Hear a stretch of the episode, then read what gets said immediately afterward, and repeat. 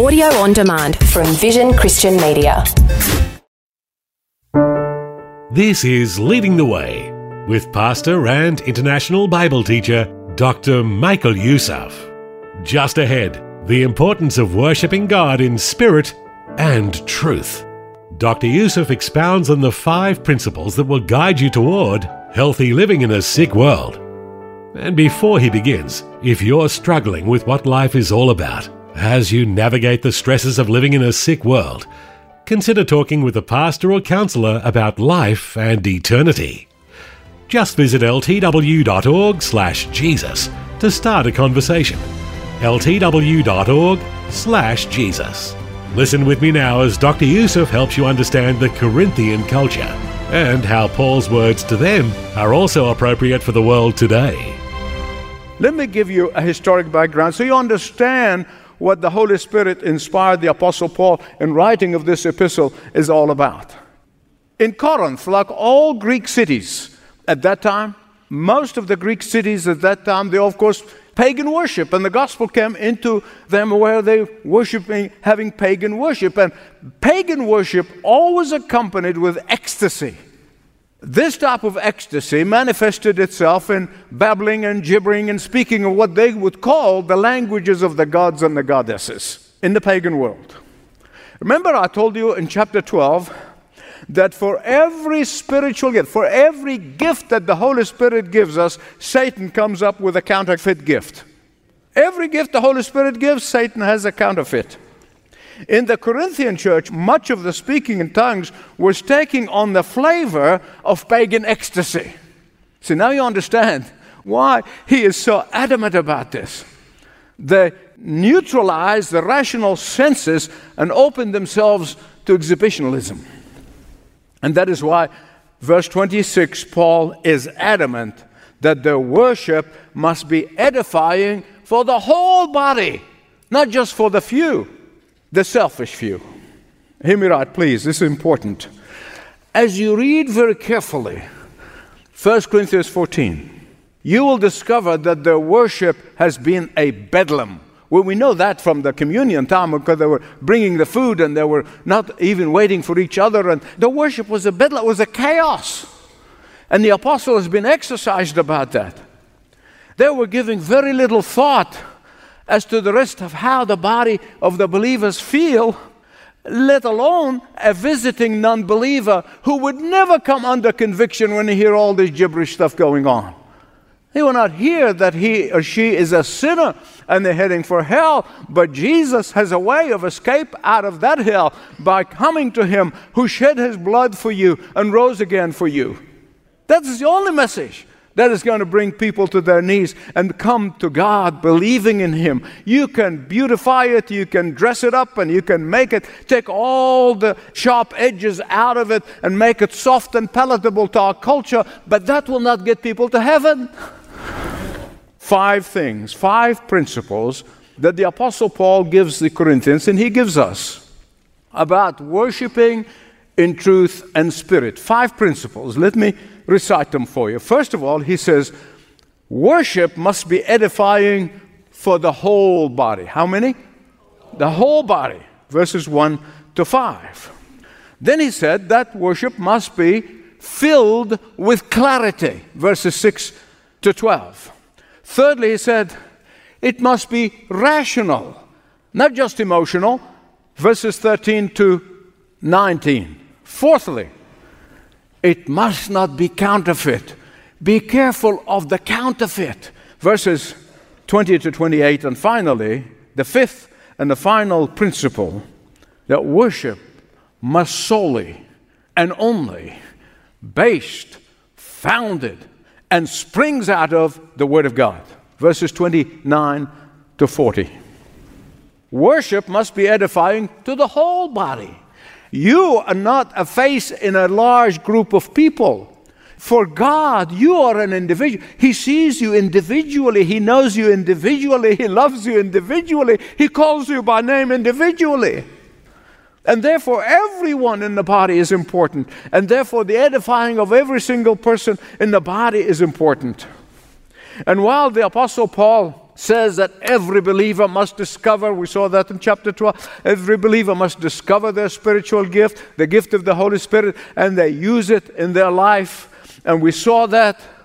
The Corinthians, on the other hand, of all the other churches, they decided they were going to clamor only for one gift.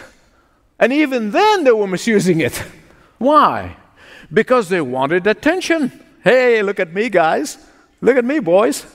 Not the glory of God, me. Beloved, if you are dissatisfied with the gift that the Holy Spirit has given you, I want you to ask yourself the following questions Why? Why I want another gift? Is it to serve me or to serve uh, the congregation, the body? Is it to, for personal use or for blessing of others? In 12:4, Paul said, To all believers who are born of the Spirit of God are baptized into that one Spirit, and that's the Holy Spirit. No other spirit. And that's why it says, test the spirits, test the spirits, because false spirits can sneak in in any church. In chapter 12, verse 10, he said, Some were given gift of tongues, others were given the gift of interpretation of tongues. But the folks in Corinth, they view speaking in tongues to be glamorous. And they want it. They want it because it draws attention, adulation, and even the envy on the part of the rest of the body. So here is what happened. Listen carefully. All the others in the church wanted in on this particular gift. Why? Pride, attention getting, self promotion, power, control. So they were trying to outdo each other. they were trying to outdo each other in trying to get that one gift. And in doing so, they opened themselves wide to Satan to come in and bring his what? His counterfeit gifts. And that is why he's pleading with them. And that is why, look at verse 4 with me, please. He who speaks in tongues edifies himself, but he who speaks in the word of God, forth telling, that is, telling, thus says the Lord in his word, that person edifies the body. Beloved, through the years, I have learned that selfishness of any kind short circuits prayer. Did you know that? It tarnishes everything it touches. It creates havoc everywhere it goes. Hear me right, please. The Corinthians did not understand that half of our problems is wanting our own way, and the other half is getting our way.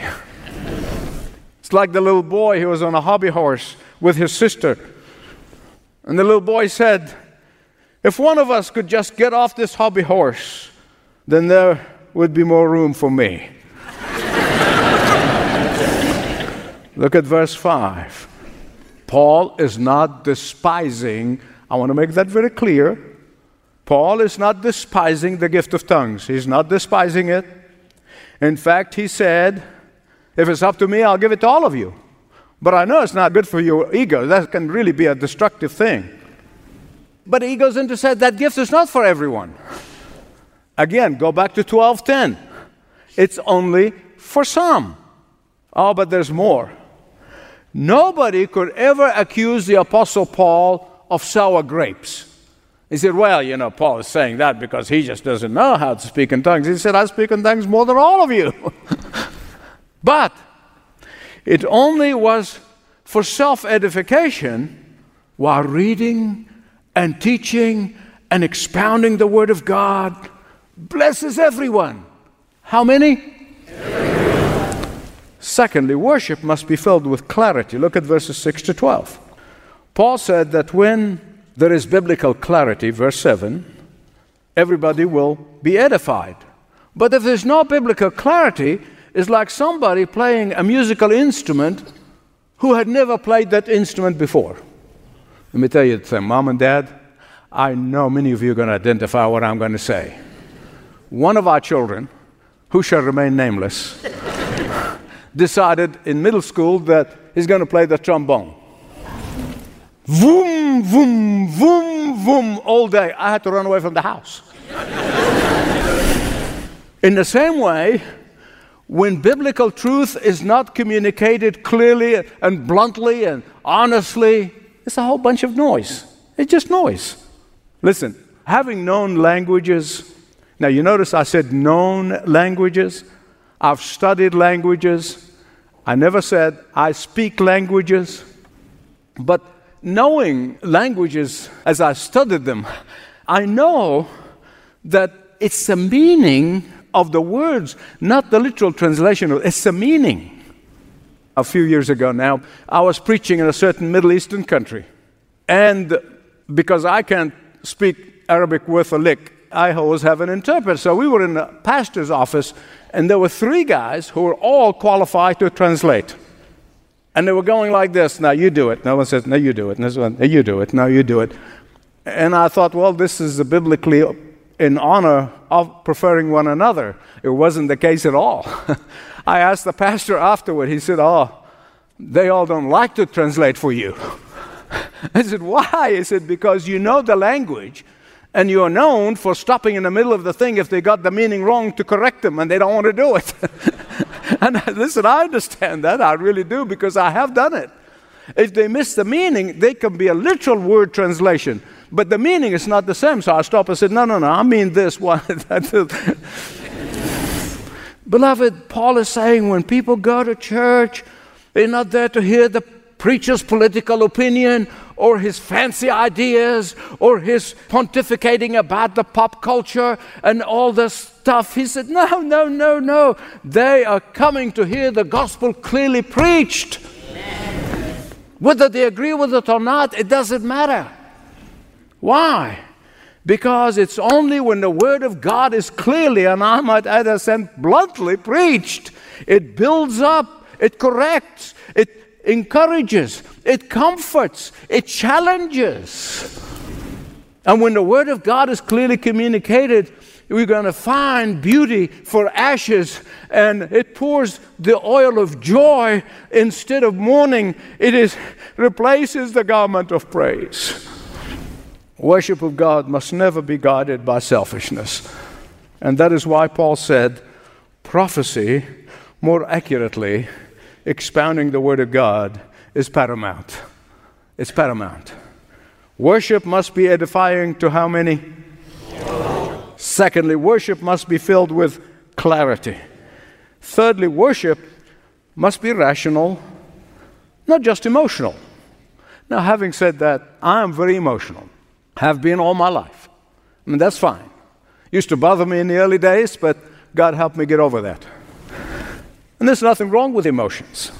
But if it's only emotional and not rational, then people are not going to be edified. And you often hear me say this it is not how high can you jump for Jesus, it's how straight you can walk when you land. Absolutely true. Verse 14 If I pray in tongues, my spirit prays, but my mind not fruitful. If the mind is not engaged, it's not going to help anyone, not even me. If your mind is not engaged in worship, you will not spiritually grow.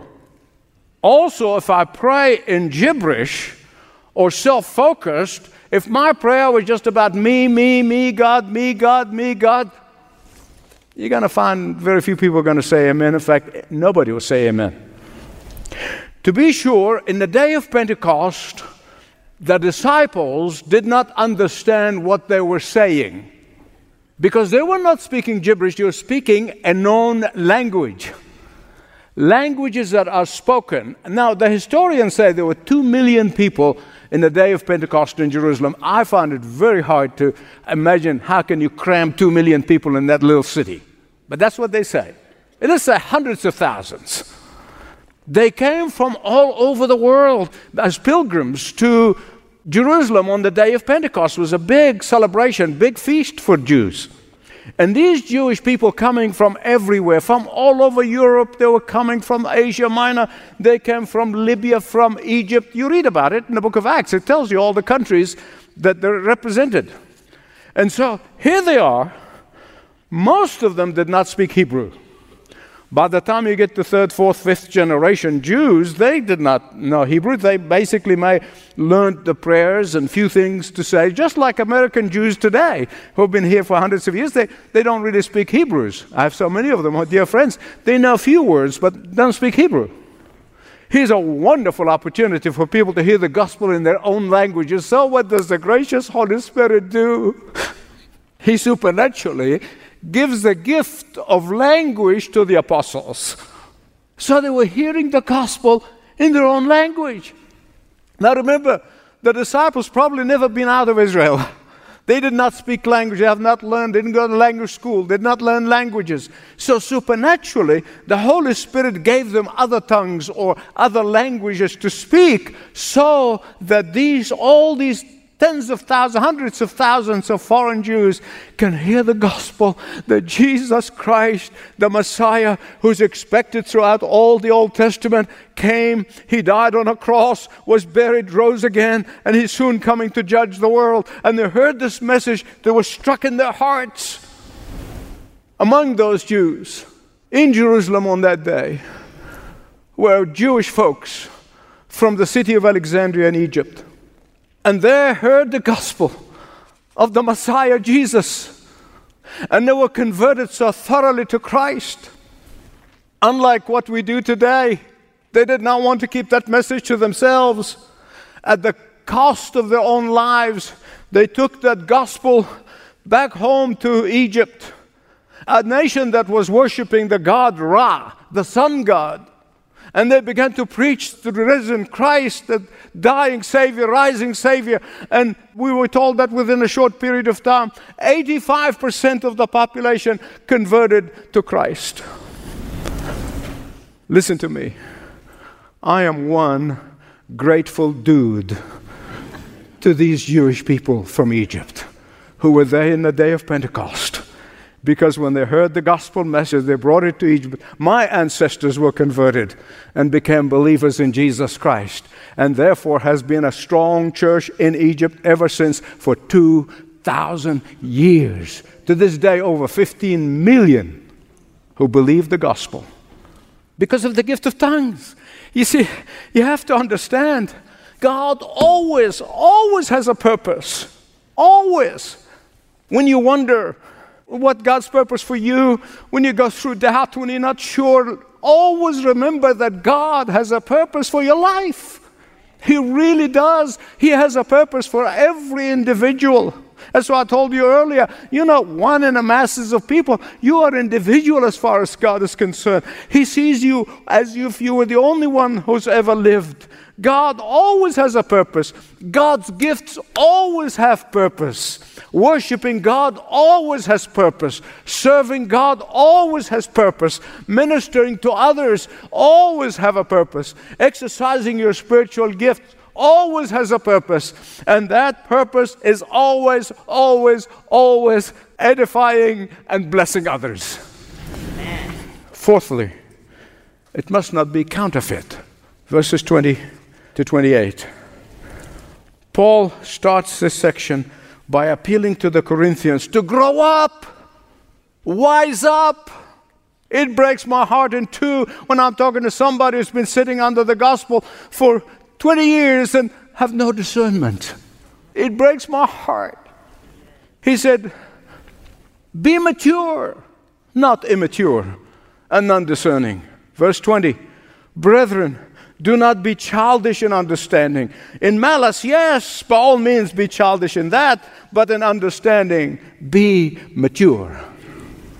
We have been seeing throughout the series of messages, you're seeing this particular group of people, believers in Corinth. They were loveless, they were immature, they were not discerning, they were carnal Christians.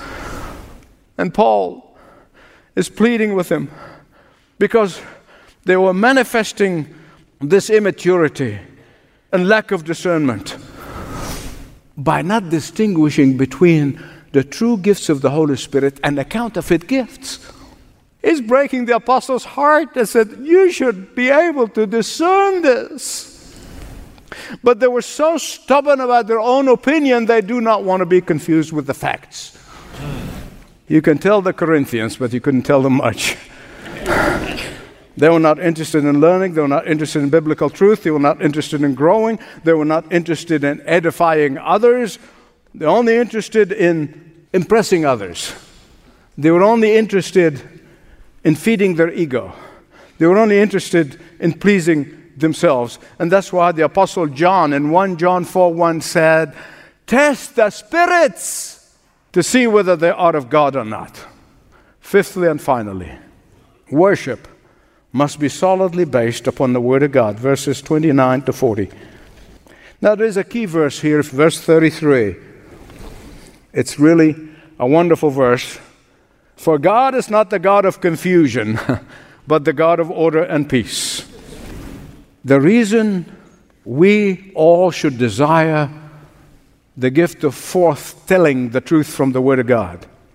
Because every time you speak biblical truth to a colleague or a friend or a neighbor, you are prophesying. What are you doing?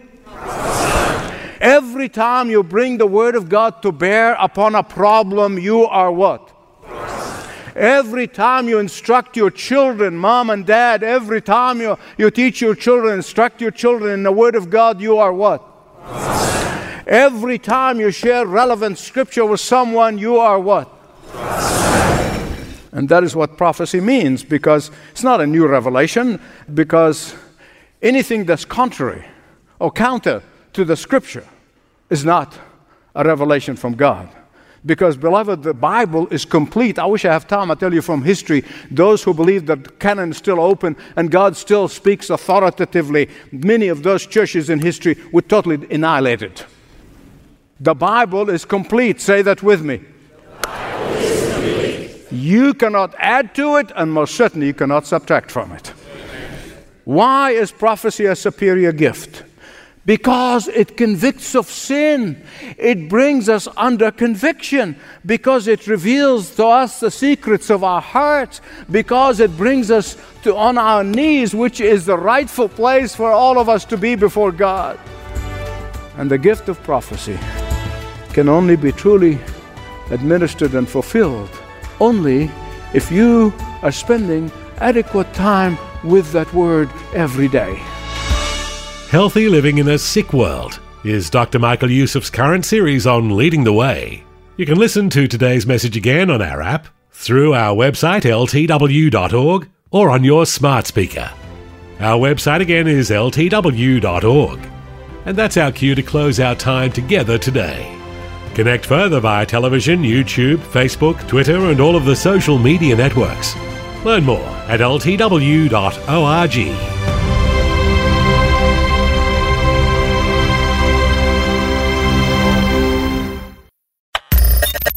Thanks for taking time to listen to this audio on demand from Vision Christian Media. To find out more about us, go to vision.org.au.